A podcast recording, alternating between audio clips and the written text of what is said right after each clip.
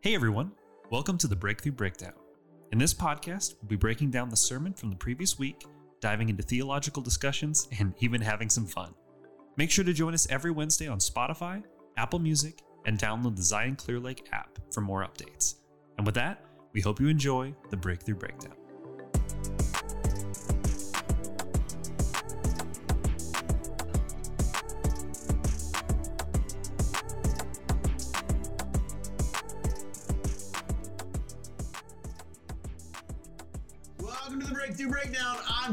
I'm We're just ready to go. We're just ready to go. We're just just in ready to here. We're excited to be in this table. There was no messing around. It was no record on go.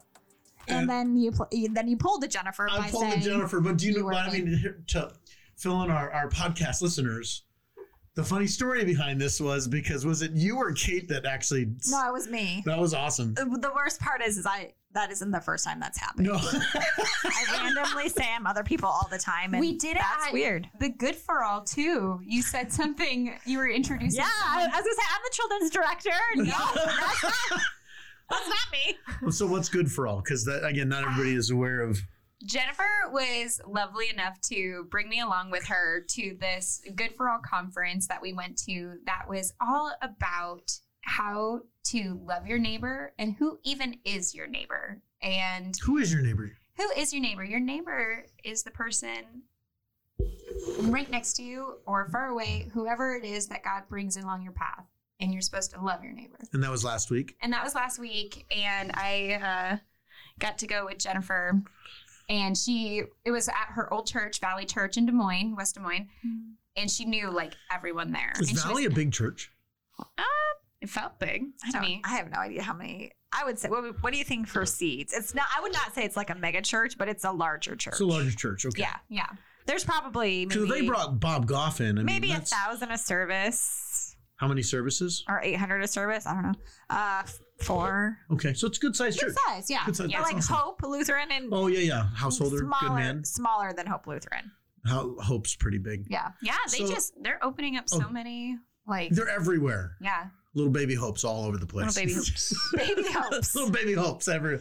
Okay, now I did hear uh, that there was an amazing story about your favorite person in the world. I know, but I told her I was like, well, first I was like, you can share it on the podcast this week. The podcast listeners will like to want to, they will want to know the story. But You I also was like, you got to be cautious with who you share this to because this needs to be a sermon illustration. Yeah, because it Oh, totally do- like Jesus redemption all over this, you guys. So I had the opportunity at the Good for All conference to finally meet and get face to face with Bob Goff. How Bob Who's God? Bob Kate Goff? loves you. Who's Bob Yeah. Goff? Bob Goff is one of my favorite American Christian writers, and he used to be an attorney of law, and he quit his job to dream big and do ministry. And he so faithfully and in the most loving way walks out Jesus love. Not only does he write books and goes and tells and talks about how we're supposed to love people like Jesus loved, he actually walks it out and has really powerful um, Middle East ministry and uh, prison, Prison ministry, ministry. at San Quentin, San Quentin in San Diego So area. did you get it figured out that Bob Goff is going to come and speak at,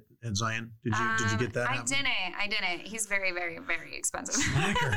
He is very expensive. and he, I don't think he like he doesn't just go anywhere. He, No. he's like semi-retired. But, was- can you, but I do think you should tell our listeners. Yeah. the Okay. stories. So I I had an opportunity to meet him, and I you guys, I fell flat on my face. I let my humanity just like take the wheel. Speaking Jesus of humanity, was no Jesus longer was human Jesus was and human. fully God, but Amen. we just brought it back. Keep on going. Bring it. It is okay.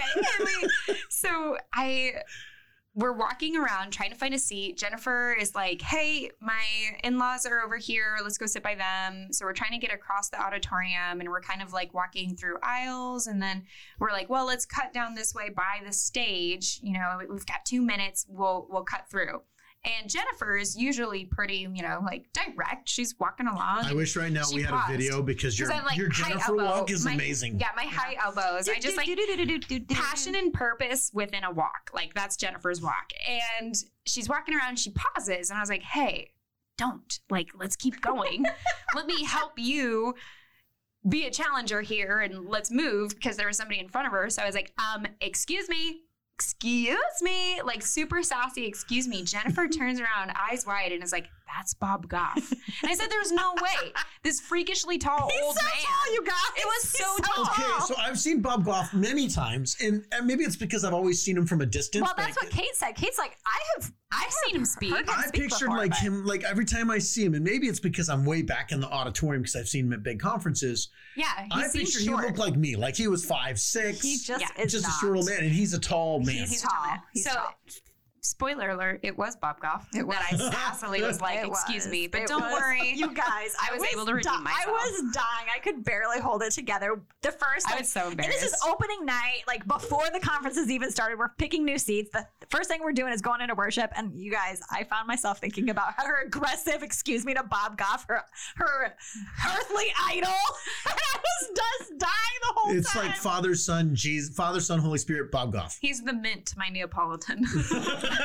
That's an insider joke for yeah, everybody. Yeah. Oh, but it was, you know, but we did have a we did actually have a spiritual moment where That's I was right. like, wow, you being this excited to meet Bob Goff, and because partly because Bob Goff is so genuine in his faith and genuine Yeah. in his life, like he is walking the talk, and it's like, wow, what's it going to be like to meet Jesus? Yeah.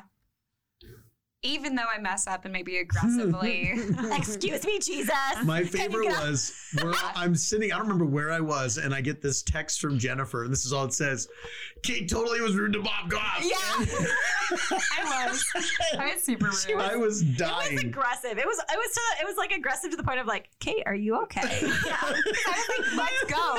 I've got to see Bob Goff talk. I gotta see Bob Goff. Get out of my way, old man. You're in my way this from is why seeing it's a Bob Goff. sermon illustration though, because it's like, okay, Yeah. listen, there are times when we want to get to Jesus and he's right in front of our face. Hey, and don't you're worry. All Aggressively. 15 of our using him. listeners will forget. Amen. All 15 of our listeners. well, it's okay. They'll you guys are part of the inside the inside story. right. So you guys will just have more and maybe there's more to share the it. story we just haven't told yet. Yeah. There we go. There is. There is. Spoiler alert. Spoiler alert. Okay. Is it a spoiler alert if you don't spoil it? I don't think it is. I don't so, so. never mind. That's too funny. All right, so we are in our third week on our Rock of Ages Volume One. Volume One. If there was an echo effect, we could. And you that. guys, there are plans for volume two and maybe volume three. Yes, So There's. It's not just Volume One like no, an I irony. know. I. I think sometimes we we laugh at your volume one, thinking, no, there actually is- is a plan for a Volume yeah, there Two. is a volume two. and like like uh, it's direct inspiration of Guardians in the Galaxy. It'll be when it comes. You'll hopefully be excited. Everybody's gonna be like, "This is stupid, Jason. We don't care." Nah. Uh, so we we've talked about creed. We talked about the importance of belief. Last week we looked at God the Father Almighty, maker of heaven and earth. We played the song because again, part of this, the reason why we're doing the whole volume thing is we're looking at how music and art, but specifically music, reflects our cultural need for belief and how the Apostles' Creed helps us understand what we believe. And quite frankly, if if we actually lived out the Apostles' Creed, what we believed about the Apostles' Creed, maybe the world wouldn't need to try and figure out what they believe about God or what love looks like. So last week we did one from U2, which you may not realize this, but uh, Bono, the lead singer of U2, is a very well-known, outspoken Christian. Um, and in fact, the song, when you, if you listen to the lyrics, uh, it actually is all referencing to Jesus. And even a, a point in communion is in there because he understands that Jesus is the act of love that we're looking for. But it was such a popular song. I think it came out in like 87, 89. But pop culture listened to it and they just thought it was a song about love. It spoke to what we're longing for that we want love. The truth is, we just don't love very well. And then this Sunday, we talked about Jesus, the Son of God, Lord. And so that's what this whole week was about. And it's a rather large section. Okay, so uh, quick couple questions. The fish. Okay, we talked about the fish. Okay, you shared you have some mints, Kate. I do. You call them Testamints. but I've never heard that before, and I, I can't get it out of my head. I'm never not going to say that. I didn't create it. There actually It's was really a brand funny. of mints that had the word testa and then they put mints, on it and they That's were Christian hilarious. mints. It's a pretty common like um mm, Evangelism. or tool. no like a achie- like achievement or like just an encour- uh, a way to encourage people to like give them a, a gift basket of mints or mint flavored things and be like here's an encouragement for Oh. your achievement you know like those sorts of things Boo. I have. it's cool I have. I love food puns guys I, do I love food puns. I have um, mints that are the Christian fish, and it has the Greek acrostic that is um, Jesus, Christ. Son of God, Savior. It's God's Son. God's Savior. Son, Savior. Yeah. Thank you. I was like, which, wait. does God's Son? Savior. Anyway, Ichthus. yeah, Ichthus. Thank you. And uh, yeah, I like to give them to kids. I Well, and- fun. what I love about it in the history of the Christian fish, which we talked a little bit about on Sunday, was you know we live in a, a pretty posh world. Even even though Christians may not be liked right now, there's no threat of death. I'm not going to lose my job in the because I'm a- Western in Western, Western world. Christianity. yeah in our in our In Christianity. our, in our world, but, but, you go to not true in the world. you go to China, you go to places in Afghanistan, Africa Middle or East. Mm-hmm. Afghanistan, Middle East. But here in our world, we tend to think of Christianity as, oh, I've got it rough because not everybody's a Christian like me, and people don't want to go to Well, church. people don't like me because I'm a Christian. Yeah, and, And Christian, not jerk. That's the difference. We've talked about Yeah. that. That some people think they're not liked because they're Christian. No, people don't like you because you're mean. Yeah. It's two different things. Um, but the history of it, it's so cool. There's all kinds of archaeology where they've discovered this Christian fish symbol, and, and I actually was doing a little little research, and they actually find Christian this Christian symbol on rocks, on fountains, Mm. on they found it on homes, and I love this. Vandals. The, the vandals so vandalous. those little those little Christs. By the way, today has been a very laugh-filled day. really We've laughed a lot today. I- you guys, we get to Thursday, and I and I'm like, I'm a I'm spent. Yeah, Yeah. I get to Thursday and I'm spent. yeah. Anyway, Today was a, we laughed a lot in sermon read-through. Yeah. We had a lot of funny moments, which only are funny if you were there, and they're particularly videos of them because yeah. It was silly. it was a very silly. I mean, day. basically, what happened is my legs got st- stuck to leather and fell asleep. And Jason was trying to help me, but like Didn't my legs were crossed, so there isn't like an appropriate way to like help you get your legs unstuck when they're crossed and stuck to mm-hmm. the leather. It just Uh, well, and I was saying, I wish that. you all could have been there. It was good. Well, okay, so we were talking about that Jesus because this was this is the context. I thought she was joking at first, like Yeah. making a joke, because we were talking about how Jesus, part of the story of the creed is that Jesus became man. God became flesh, that he was born of the Virgin Mary, conceived by the Holy Spirit, and that some people picture, and this is all when this is happening. Okay, so we're reading in sermon read through. And we're, we're having a conversation and talking about how some people picture Jesus just kind of slid out of the womb. There was no pain. Yeah. You, you even Like a referenced perfect it's birth. disgusting. All, all of us women were like, well, yeah, and and when I actually use the word slide, and all the ladies are like, nope. but but that's the image that we have of Jesus is like he was. that there it's was easy. well, even think about our songs. No, in the cradle, no sound, no crying Yeah, he it's made. like, Silent he was night. crying, y'all. Like he was crying. There was screaming. And she poor, was crying. You know, fourteen-year-old Mary had to console her, him. Like, yeah, and Yeah. and one even you you think about it like in John when he talks about you need to be born again of blood and water. That's a reference to birth. Like mm, birth is painful it is it is it is a trauma to the body and jesus was part of that trauma and it's not just traumatic for the woman it's trauma for the child too like you're coming out of the safe womb into a world that's not safe and literally as i'm saying this all of a sudden jennifer goes i'm stuck i'm stuck and i'm like what? And i look at her I'm, I'm, she's sitting right next to me. I literally think she's making a joke and i'm like what has this got to do? My legs are stuck. My leg, I can't move my legs. And, and she's like literally panicking. And I'm like, what do I do? And so I didn't want to touch her because in my mind, I'm like, that's like HR written all over it. So I'm like trying to push her chair a little bit. His hands are just like up and helpless. The rest of us are like dying laughing. Jennifer gets to the point where she is crying and cannot breathe. One, she's because your feet fell asleep. Even just talking about it is so calm. And for probably six minutes, we were all laughing like my gut hurt. yeah. And we, I looked down, and underneath the table, Jennifer's feet are not touching the ground. And she goes, "I'm not putting my feet on the ground. They hurt. It hurts so bad." And she's crying and laughing at the same time. yeah. It was, We got silly. but It it, was all good. was in the context of talking about Jesus He's being being fully human and born. And so when she does that, I'm like, "What has this got to do with Jesus? Is this a bit I'm missing? What's happening?" All right, mm-hmm. so Nope, it was real life. it was real life. You suffered, and I Jesus suffered, suffered. Jesus That's experienced. how. That's how that connected. Did Yeah. Jesus? Do you think Jesus' legs ever fell asleep? Like was Jesus I ever? hundred percent. Could you imagine Jesus sitting at the Last Supper table and he's like, "Ah, my feet, I know. my feet, I got a horse. I'm suffering. Suffering so bad. Sorry, Kate's got to like I turn know. down my volume because I'm getting so You loud. guys are yelling. Oh my gosh. I'm, So, not, I'm not a trained professional. You guys. we apologize for the sound quality of this. oh my gosh, it was it We'll put a needless. on it. So when we talk about the creed, and uh, we were talking about the fish, and then we got all distracted on Okay, stories. back to the fish. So Back I, to the fish. Yeah, you have to share the part, um, and you did on Sunday, but let's go into it about the part where if you were trying to figure out if someone else was a Christian. Oh yeah, yeah. So in the ancient world, we got to remember that people, Christians, it wasn't safe until Constantine.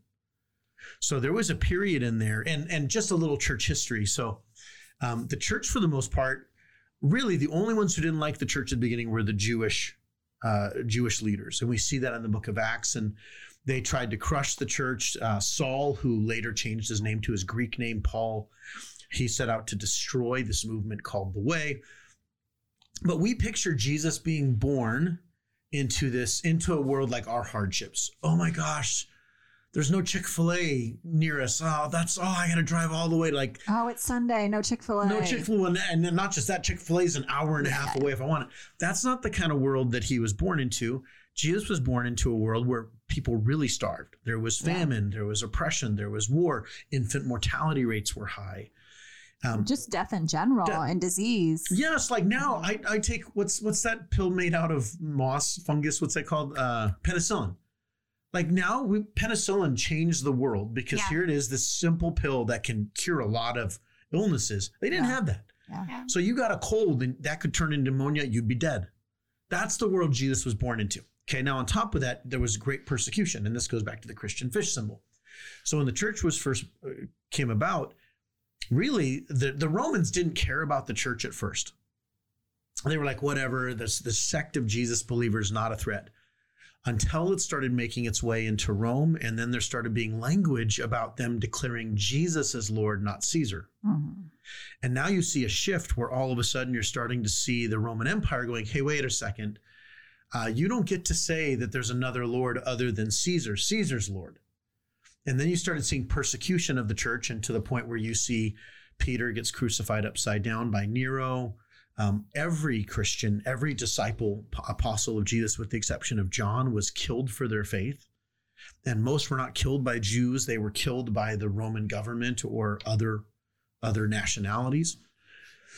And so, one of the things they did as part of their early creed, uh, the earliest creed we know of is Jesus is Lord. And so, there's the, the, the, the word for fish in Greek is ichthys. And if you break it down into an acrostic, they made the word ichthys into an acrostic Jesus, Lord, God, uh, God's Son, Lord. Or sorry, Jesus Christ, God's Son, Lord Out of Greek Savior. words. out of the Greek word Mhm. ichthys, right? And then what was cool is that in order to find out where it was a safe place to worship, because there really was persecution, Constantine made Christian legal.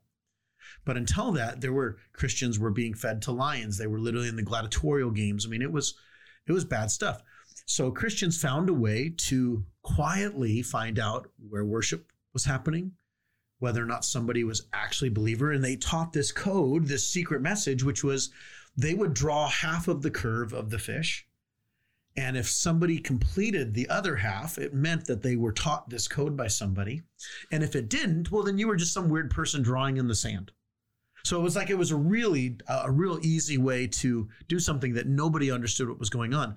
We've now popularized it, and now we have it on bumper stickers and on T-shirts. And I there's no- told I told Megan, I said I usually honk at the people that have the Jesus fish. And if they I was like, if you're gonna publicly claim that, you better walk that out. Because if you cut me off and Uh-huh. you got a Jesus fish, I'm honking. this is also why I don't have Christian bumper stickers. Because you drive like a madman. I don't drive like a madman. I drive like a Californian. We all know. I drive like I'm from true. California. It's like there is something public about that. That's like, okay, we better be walking what we're saying here, what And- we're advertising, and what our brand is. and and Yeah. our brand is Jesus. Right. That's what I'm saying. Yeah. Uh, and we do. I mean, we want to do that with, even without the stickers. But my point is like, yeah, I get nervous too. Well, and, and so when we look at this, okay, so even if that statement, it was the earliest creed, the second part of the creed, last week we talked about God as Father, this week we're talking about God as Son. But even that can be a confusing statement. Yeah. And so it starts off by talking about the sonship, that this is, he was God's son. Well, immediately, and we didn't, we couldn't for the sake of time go fully into this during Sunday, but there was a, a council that met in 325 CE or AD, depending on which language you want to use. So roughly 300 years after Christ. Okay. And there was a, a conversation. How is Jesus God's son? How can he be fully man and fully God? And, and, and that makes sense. Like even though even in John 3.16, if you read the King James, it says uh, God sent his only begotten son. So when you say the word begotten, the idea is it means you came from somebody. And then we read in Colossians that it talks about that he is the he is the fullness of God revealed in the person of Christ. Well, there are some religions, some cults, and even some Christians. They just did a study this last month mm-hmm. that revealed, I think it was like 48% of Christians believe that Jesus was created. And so, and this isn't a new discussion. In 325, the Council in Nicaea came together and they had a huge debate. I'm trying to understand this mystery is how is God, how is Jesus, how can we say he's God and human? Is he was he human and only looked like God, or was he God who only looked like human? Did he really suffer? Even the idea of tempting. Mm-hmm. Like it says that he was tempted in every way in Hebrews. And when we think of temptation, we think of that means he could sin, but how can God sin? If God, last week we talked about this in the Father. Can he sin? He cannot sin. So then how was he tempted? Well, tempted temptation is not a sin. It's what you do with temptation that's the sin. And so he could be fully tempted. He could have, I'm hungry. I could turn these rocks to, to bread if I wanted to. That's a temptation. And they came up, and there's a, a Greek word that I'm going to totally butcher, homoasis, but the idea of, um, okay, so we have the word homo sapien. Same. It, it- that's what it means. It means of the same. Homosexual. It means of the same. Homoisis is the same thing, and the idea is is that to say he was begotten does not mean he was created. It means he's of the same substance as God the Father. Well, what is the uh, substance of God the Father? The substance of God the Father is God's eternal. He's always existed. The divinity, the divine nature of God. the divine nature of God. And and Jesus became flesh, which means he was not flesh Mhm. prior to the to becoming human, what we call the incarnation. Yeah. So the Son always existed with the Father and the Holy Spirit. And because he always As spirit. as as spirit, because God is spirit according to what Jesus. So Jesus was the Son was spirit until he became flesh, and that's what Philippians 2 tells us. Well, why does this matter? And I think this is the the conversation that'll be good for us to have. Is so much of what we don't understand is that Jesus entered into our suffering Yeah. could G- could God, could Jesus and the Father and the Spirit decided that there was another way for salvation to happen? Sure. God could have just simply said, "Your sins are forgiven, done." Not a, but he that would not make him just, so he couldn't do that. And I like that you said in your sermon that this wasn't God's plan B or C mm-hmm. of like, all right, humans keep messing up. Here's our Hail Mary. It's going to be Jesus. Like, let's hope this works. Yeah. Like, this was always plan A. Well, and and and especially if you understand this is written primarily by Gentile Christians, not Jewish Christians. Gentiles were raised in a Roman culture where there were all kinds of mythological stories about God becoming like man. Yeah. or having like Zeus. It was not uncommon to hear stories of Zeus coming down in human form and having affairs with multiple women and mm. creating demigods. Yeah. Hercules. Hercules is a demigod. And so by making this statement, and, and this is why it says that he was born of the Virgin Mary, suffered under Pontius Pilate, those are two historical figures. Mhm. People knew who Mary was. People knew who Pontius Pilate was. Um, did you know there was uh, they found his, they found archaeological evidence of Pontius Pilate. Cool. And and so for a long time, people were like, "Oh, we don't even know if Pilate was a real person." And then they find here's Pilate, and there's Pilate had a court where all this took place. Um, so the reason why that the only two people that are listed outside of Jesus in the creed is it's the it's the it's the council coming together and saying Jesus is rooted in history. Yeah. But it's so much more than just he's rooted in history. This Yeah. is the story of God's love revealed in the most intimate expression, which is to come down on the level of to not just stand on the outside, but to actually engage in suffering, to experience suffering. Um, have you ever been on a mission trip? Okay, so t- what? Tell me about the mission. What mission trips have you been on? Um, have, have you? I've done I've done some local missions and I've gone out of state. We went to Tulsa, Oklahoma the last time I went on the high school trip over um, a spring break, and that was pretty fun. And I've done global missions in Peru, Iquitos, Peru. Okay, Yeah. now here's the idea. As Americans, we love the idea of missions because guess what? I get to go in for a very short period of time and then I get to come Actually, out. I hate that part. Mhm. But that's what Americans love. Yeah. It makes yeah. us feel good. We can check off the box and say, I've done global missions, right? Yeah. Um, now it feels very loving and it's supportive. And I, I joked around about Sally Struthers, the commercials, just five cents a day, and and you know you can you can feed a child in Africa, which is wonderful, but it's super safe. Yeah. Jesus didn't.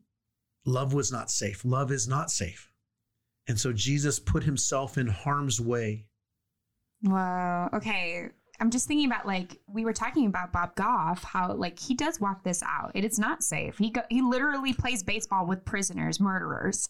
Um, but we were also talking about Rebecca. Rebecca McLaughlin was another speaker at this Good for All conference, and she talked about how um, some of the things she says in the name of Jesus, of, of like scriptural truth, biblical truth, and a lot of the people, like the naysayers, are the other side of it, the devil's advocate, if you want, say things like, "Well, that's not safe for people to hear. It's it, that's dangerous things for people to hear. You could cause harm." And she's like, "It's not safe." That's She point. said the same thing. Mm-hmm. It's not safe to follow Jesus. He says, "Pick up your cross." Yeah, and and so what is how what is how does God reveal His love? Remember, God is not just loving; He is the definition of love. He Yeah. is love embodied.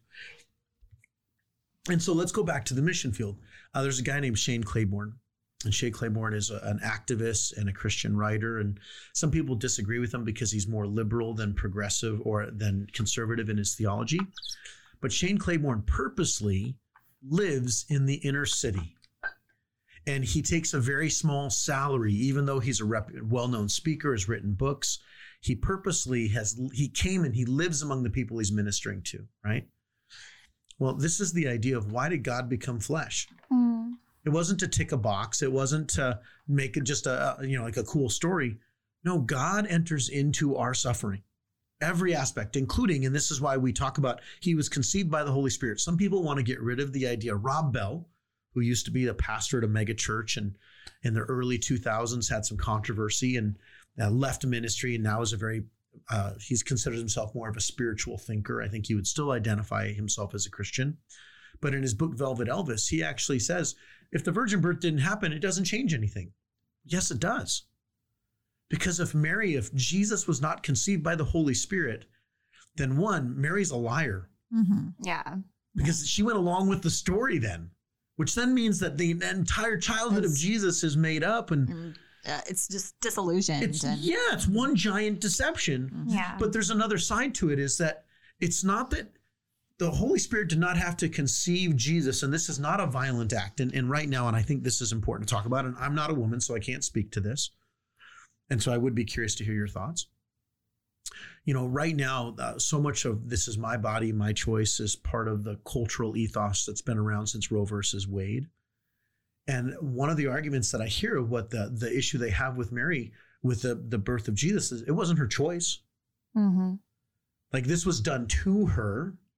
And for some i've heard some progressive even christians who who want to talk about like this was an evil atrocity. It was like cosmic rape. Mm. and yet when you hear mary speak i mean first of all god knew mary's heart and knew that she would be Mhm. blessed. God does not force himself on anybody who does not want. And so that's i think the first part. But as a woman how does that how does the idea of a divine conception meaning that the holy spirit there was no sexual activity and that's the other part she Mhm. was not That's sig- violated That's significant because yes, because there was no sexual violation. There And that's why it's important to uh, reiterate the That- Virgin Mary. Mary. Yeah. Conceived by the Holy Spirit. and it was the miracle is that i mean if you want to talk the how a child is you get the zygote and all that stuff that was all supernaturally conceived and yet we don't in our culture today think about how powerful that statement is that god did not there was no rape involved of mary there was no she she and this again we have to be careful with the language she considered herself blessed among Mhm. all women that god would choose her I just think of how often, you know, in the Gospels we see that when it's referring to Mary and how she felt about it or felt about anything, often we see that she treasured these things in mm. her heart. yes And she kept mm-hmm. them. And when I think of things that I treasure in my heart, I keep it so close. It's so precious to me. And and she says, I'm the Lord's servant. And it's not from a place of you get to do whatever you want manipulatively or abusively. Yeah. It's no, I know that you're love, that God is love. And so I can fully surrender my life to you, knowing that what you have for me will bless me Yeah. in the end. Now, what's what's also wonderful about this story is Mary did nothing to deserve this. Right. This was another grace gift. Yeah, it was not that Mary lived. So in Catholicism, they teach that Mary had been basically lived up to being a sinless life, which is why God could choose her. They also teach the perpetual virginity of marriage Yeah. of Mary that she never consummated her mar- her marriage with Joseph, and Joseph merely acted as a steward. They never were married, and therefore James is not the half brother of Jesus. Jesus didn't have actual brothers and sisters that were half brothers and sisters, and it all comes from this idea that for Mary to have sex, she'd be polluted. Hmm. And there's uh, and some of my Which studies. also kind of an unhealthy view of biblical sex. That's right. Sexual. Patriarchy. Well, but it, and it's but it's also even the idea of, and this is one of the things that's it's in the studies that I've done on this. one, we still have this view that sex is bad, Mhm. and uh, in the context of a woman, that it defiles her in some way. that's right. Or, or even sex in general, but Yeah. specifically that a woman is defiled. That you know that there is part of that. I think Christian women still struggle with that. I Oh, 100%. Yeah. And and yet here we know this is that it says that uh, Joseph did not know her, and the word "know" there means intimately know, had sexual Right. relationship with Mary until after Jesus was born. But Jesus entered into this family dynamic. I believe he had brothers and sisters, and, and we could get into the whole conversation of whether or not perpetual virginity of Mary was a thing. And a dear friend of mine who's an Anglican priest, uh, he'll argue no, the perpetual virginity matters. And I'm like, eh, we disagree vehemently on it, but not to the point where, again, he it's doesn't. Not a main. It's. Uh, it's not a main Right. thing. mhm. Keep the majors the majors. Yeah, and it's one of those Doesn't things. affect the resurrection. and we have great laughs about it because I'm like, well, you're wrong, and it's fine. And even though you're smarter, he's way smarter than I am. But when you think about what Jesus entered into, the world he entered into, and then you see this picture of Jesus entering into probably the worst day in human history. And I, I do believe because it was the day that God was crucified and tortured. The God man, God in flesh, experienced the worst of humanity. And think about what that says. And this goes back to why I use the Sal- Sally Struthers and the missions. I've been to Africa, I've been to Mexico, but there's no part of me that says I want to go live in Africa. And I'm and if I did, mm. I wouldn't want to live in poverty because I I want to keep it safe. I want to love from a distance. I want to love with my financial support Or your And- prayer support. or my prayer support, or I'm going to support somebody else, which don't get me wrong, those are still needed Mhm. things, And right? they're good. But the most actimate, the actimate, that's a new word, actimate, the most ultimate act of love is to step into something. And imagine if God had just phoned it in and so I'm going to give my five cents a day, or I'm going to let somebody else do the work. No, God said, no, I have to be the one to do the work. I will experience the suffering firsthand. And that's what the creed reminds us of. The creed brings us into is that Jesus didn't just come as a man and have great teachings and you know tell everybody what to do. He entered into the hardest part of humanity. He even experienced death. And now all of a sudden the creed has flesh and bone to it. The creed reminds us that we cannot say we believe in Jesus if we do not believe in the humanity and suffering of Jesus because that's such a big part of the story. Now, let's talk about from us as a Christian perspective, because the whole point of this creed series is that we become what we ultimately we become what we believe, right? And if I really believe that Jesus suffered, if I'm loving, what does it mean for me to suffer? Mm. What do you guys think?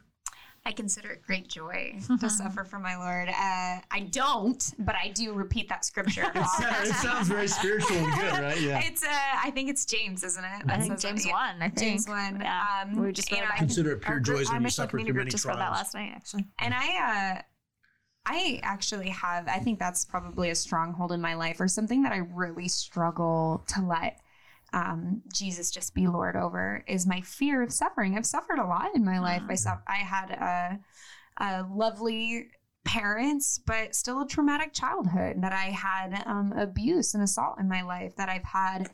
Um, you know, just wrong circumstances because of life choices that have happened to me. And that suffering I built a resilience around myself to not ever have to go through that again. That's natural. That's normal. My body is trying to help me. My anxiety, those coping skills, it's mm. there to try to protect me. We all have things like that. Anxiety, depression, mental illness, that that that's your body trying to respond And that to came from Good life for All too. That, that was something too, someone yeah. speaker said. and it's Yeah. just such a beautiful like a, a validity to that but when we put ourselves in these uncomfortable situations like truly lean into the mission field that's literally your neighbor in her backyard. Like do you know your neighbor enough that you can go for a week and love on them? Your next door neighbor could you do that like you do for a mission? Um, and to think of that like yeah you'd be uncomfortable. Yeah it's gonna be hard. Yeah you're gonna put yourself out there and you might get hurt. Yeah.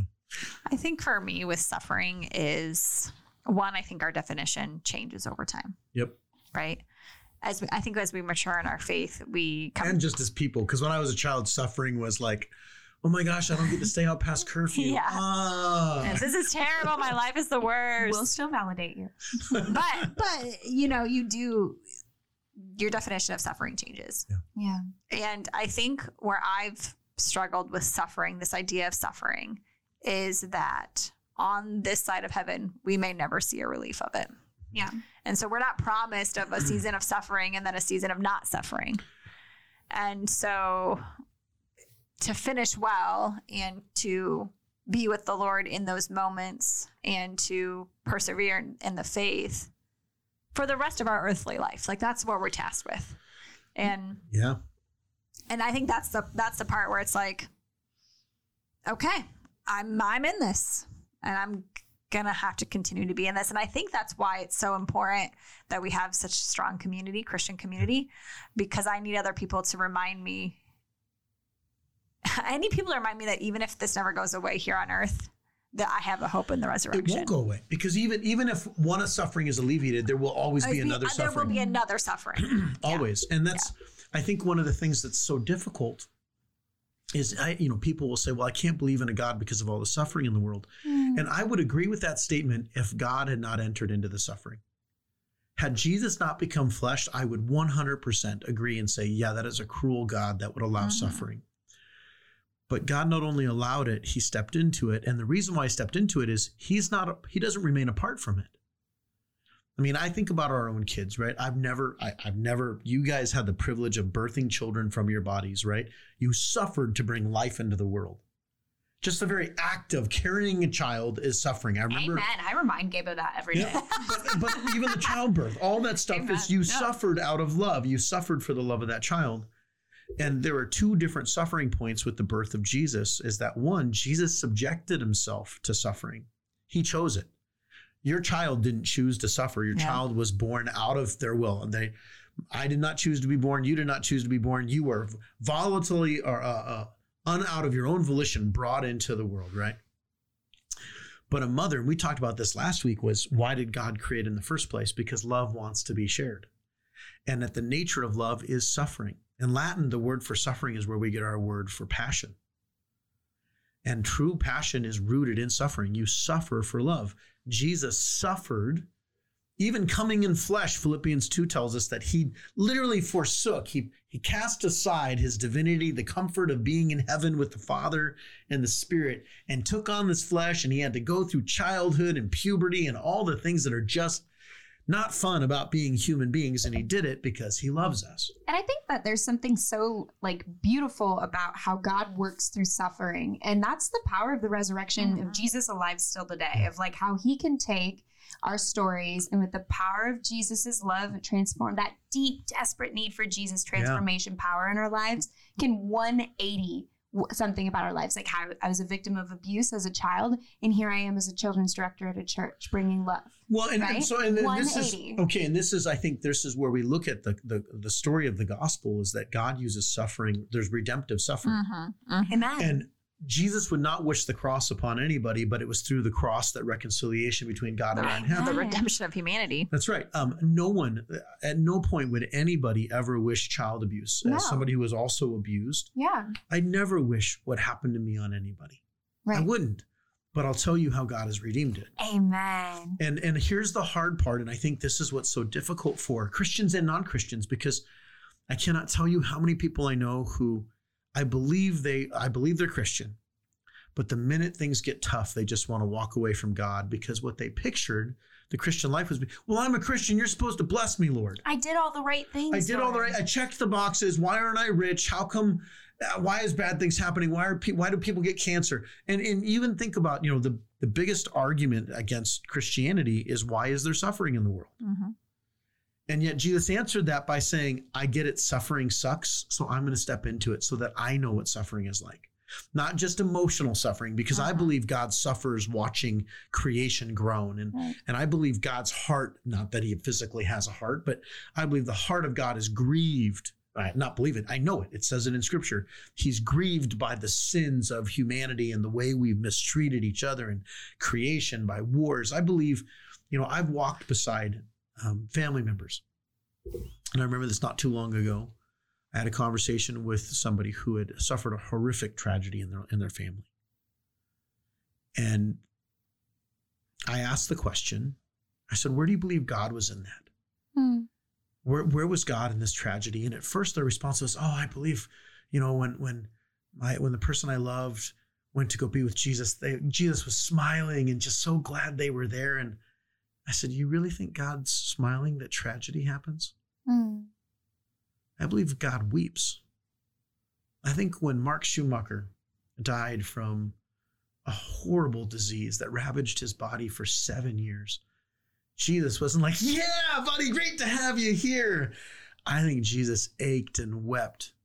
And I think he weeps now alongside of Beth Ann. And yes, he embraces Mark into his arms and says, Welcome home, my son.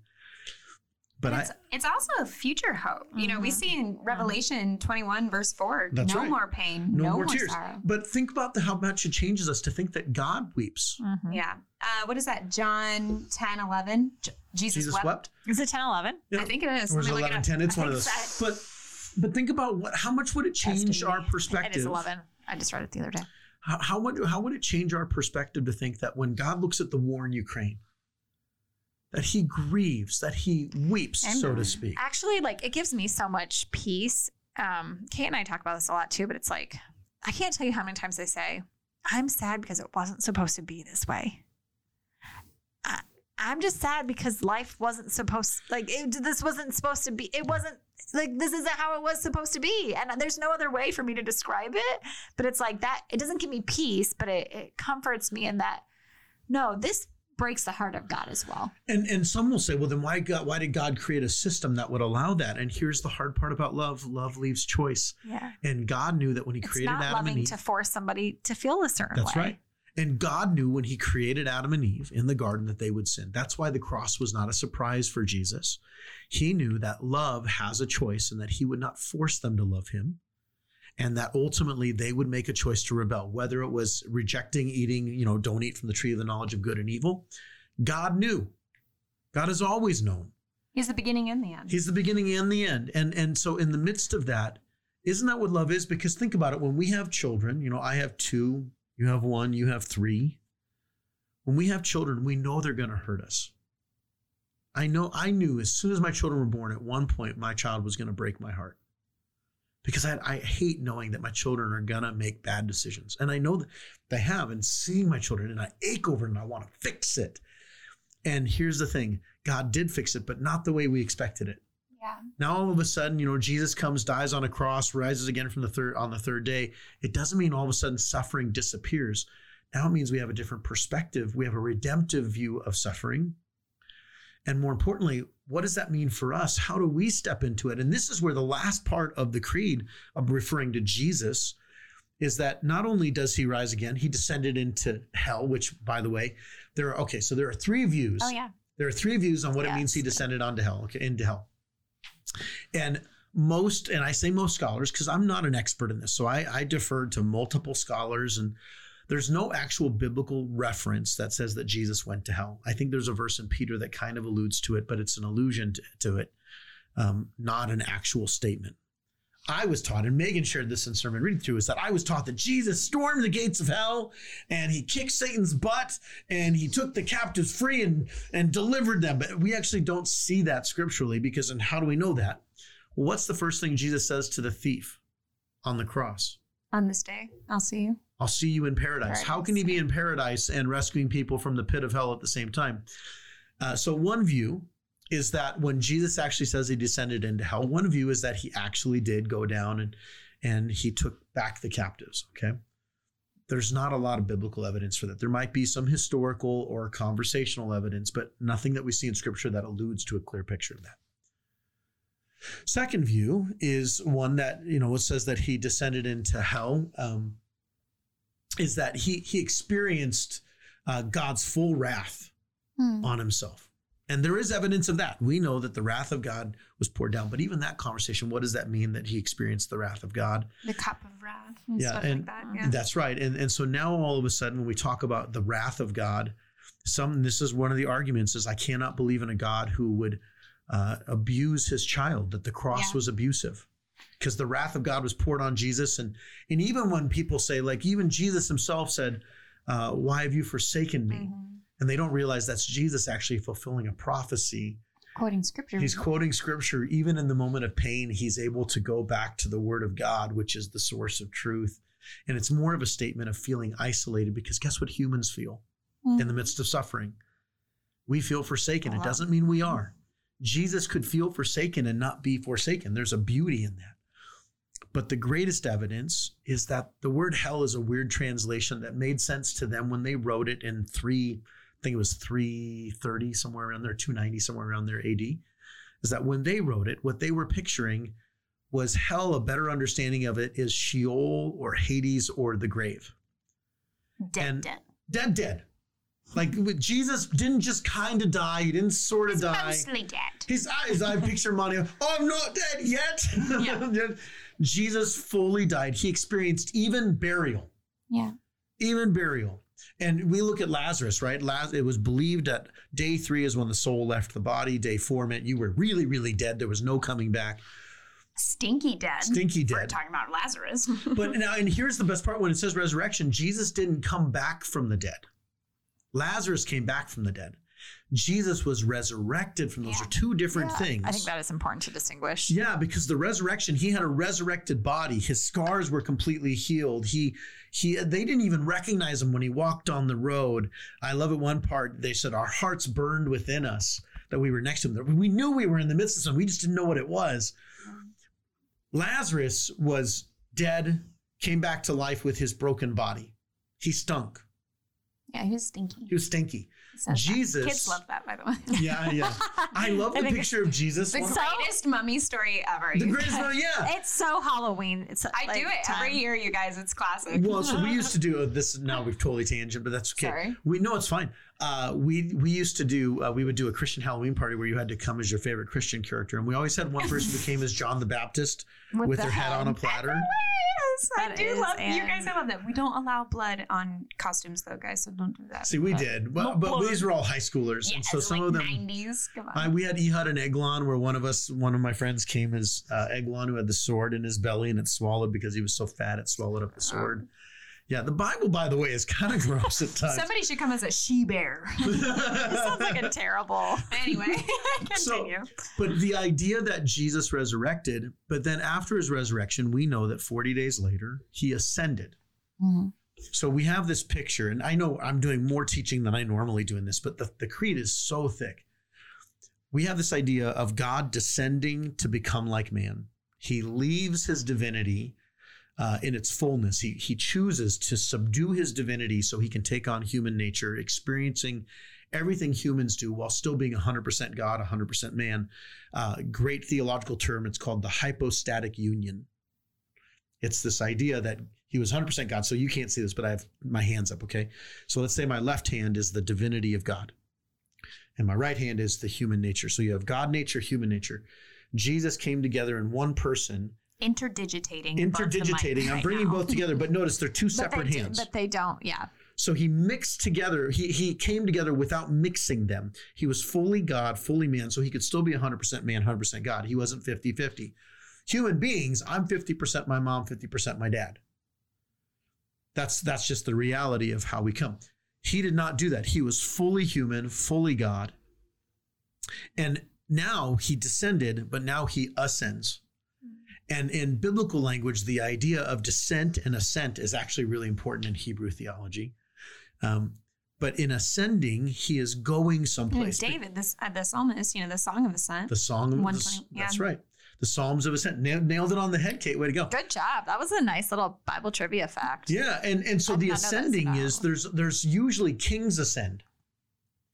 And he ascended to the throne. And and here's the thing, we know that heaven is not a geolocation. Amen. Heaven is not a place. If we they thought that for years, they really believed there was the heavens below and uh, below and the heavens above. Which was why they funded Galileo and all of that. And one, it's because the Bible seems to teach that, right? There's two different heavens, and but now we've gone up there, and what's on the other side of space? Someone said, "Well, that's where heaven is." Well, no, it doesn't seem to appear that way. Heaven is a different location. It's a different dimension, so to speak. Jesus ascends, but where does he go when he ascends? He goes up because what was their worldview? Yeah. He met them in their worldview. Even his ascension was a way of saying, I'm relating to you guys. Because imagine he just went, Hey guys, I'm going to the Father now. Poof. And then just disappeared. Like the snap from Endgame. Yes. They wouldn't know what to do Mr. with that. Stark. They wouldn't know what to do with No. that. So his ascension, is part of helping. it's, it's part they, of helping they them knew understand. where he was going. And he was ascending like a king would ascend. And so Jesus, and this is why Philippians 2 is so important.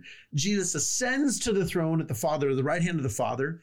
The Father is called the subordination of Christ. Hmm. Jesus sub, uh, submitted himself to the authority of the Father. The Spirit submitted himself, submits himself to Jesus and the Father. The Father was the one prior to Jesus who judged people. But the Father is also fully just and fully wrath and fully love at the same time. This is why Hebrews tells us that Jesus intercedes for us. Mm-hmm. Jesus, now the Father goes, Hey, Jesus, you've lived that human experience. You were obedient as a human fully God, and so now you will have the name above every name, and every knee will every knee will bow and every tongue confess that you are Lord, which was a political statement. He is King. He's King over all creation, and now the Father says, Jesus, I'm handing all judgment over to you. Why does this matter? Could you imagine judging somebody that you can't relate to? I mean, that's that's that Christian ideal of like why we're judged by a jury of our peers. That wasn't a human concept. That's a Christian concept. And here we have God who's saying, I understand what it's like to be human. And he says he intercedes with the Father because the Father has, the Father is fully just. And Jesus took the justice of God and he meted it on himself. God has to be just. And Jesus dealt with the punishment, right? And so now you have Jesus who intercedes on the Father. And it now tells us because of Jesus, we can enter the throne room And we with have a great high priest. Amen. And now you had we had talked about because you were during some read through, you're like, but we need to get to, you know, he's gonna make things right. Well, that's the very end of the creed. At Yeah, the end of the creed isn't about uh-huh. Jesus making things right or about Jesus, it's about eternity. But now we first we have to talk about what Jesus does, and it says now he ascends and he will judge. He will judge. And part of that judgment means we now have a God who experienced our humanity. Yeah. And that doesn't mean all of a sudden he goes, Oh, I feel so bad for them. Let's no, he their penalty still had to be paid. But those who put their faith in him, their identity is sealed in him. Yeah. It's like it's the justice with compassion. Yes. And and then God is fully just and fully loving and fully compassionate in the midst of it, because that's what love is. Yeah. And Jesus does all those things. Now, here's what's cool. Now, next week, we're going to get into what Jesus left the world with. And I just want to give a little sneak peek because the next part of the creed talks about the Holy Spirit and the church. And I believe one of our big repentances is if we've made the Holy Spirit so personal that we forget that the way that the Holy Spirit revealed himself through the world first was through his people, not through a person. Yes, it was through Peter and tongues of fire and all that. But when you look at the book of Acts is all about the Holy Spirit moving through the church. And when the creed comes down, there's very little said about it, but then it leads into right from uh, it talks about the role of the church in the forgiveness of sins, what the Holy Spirit does in our life, empowers us. But then it points to the ultimate, which is the end of the month, where we're talking about heaven and this God who makes everything right. Why? Why does the creed go in that order? Why Yeah. didn't it say, why didn't Jesus and Jesus is going to make things right? Why is the Holy Spirit and the church in between heaven? Amen. And it's and we're going to talk about that and I think it's so Oh, it's gonna be good. it's so good. important that we talk so about it because we don't. Yeah. We don't talk about it because, again, what we believe we ultimately become. Hey, this was a little bit more Jason heavy talking. It's good though. Uh, and uh, but this is, I mean, there was so much I wanted to say. yeah, we had Sunday. even discussed like, could this be a two part or three part? You know, just on Jesus, just on this part of the creed. I've actually, so I've taught the Apostles' Creed before, and just so you know, I don't rehash my notes. So I didn't just grab my previous teaching because I believe that God has taught me new things, and I've learned new things since I taught it eight years ago. Um, but the first time I taught it, I, it was like four or five parts. And what I'm excited about is in November and December, we're getting into some series. All this is are connected. So our series in November is going to be talking about the formed life Mm. and what are we what's forming us? Now think about what the creed does. The creed is Mhm. meant to form not just inform but form us. Um, i'm really excited for what some of the things that god is doing and the way we're seeing god move. Um, i want to end with this and it's uh, partly to honor some of the work that you've been doing jennifer. The whole point of what jesus becoming flesh is that we want to be like jesus and learn to suffer like jesus and Jesus' suffering and death and resurrection and even ascension gives us a mission. And I talked briefly about missional communities. And one of the things I would encourage, and I, want you're going to hear more about it coming up in the near future. We're trying to be a church that doesn't just talk about being on mission, but is actually doing the mission of suffering. And that not in a mean way, like we're not purposely causing harm, but it's it's actually doing things that that are challenging. It's loving our neighbor well. It's actually not just talking about doing it. It's being Christian community. And so in the near future, I'm going to have Jennifer. We're going to do some more conversations about these things called missional communities, because our mission is to be like Jesus, and Jesus suffered in love. That means as Christians, guess what? We should be learning to suffer, not suffering needlessly. Yeah. Well, and just on that topic, you don't have to even necessarily go out and do missional quote missional work to suffer. Actually, being doing life with your brothers and sisters in Christ is going to cause you to be in a position of But to suffering like and carrying other be loads. the other side of it, you guys. The missional community group, I'm in one, and it is so fun and it's so rewarding. It's mm. it's, It's so life-giving. It's life giving. Mm-hmm. But yeah, you get in these sticky, deep conversations, confessional community that's uncomfortable. I suffer through that. I suffer with my With brothers them. and sisters. Yep. I consider it a great joy. I know my same. You're going to be hearing Same. more about it, but I, I wanted to make an allusion to it. And Mhm. and even the song we did, "Fix You," um, from Coldplay. The whole point of that song is Chris Martin is trying to ease the suffering of his wife and realizing he can't. And here's the thing: we think it's our job to ease the suffering. To it's not. fixer. We can't fix things.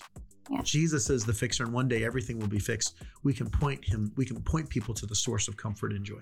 Amen. Hey, this has been the Breakthrough Breakdown. Thank you for listening. I'm Jason. I'm Kate. I'm Jason, but I did that on purpose because you started I us. Yes. Oh, no, I'm Jennifer, and I like.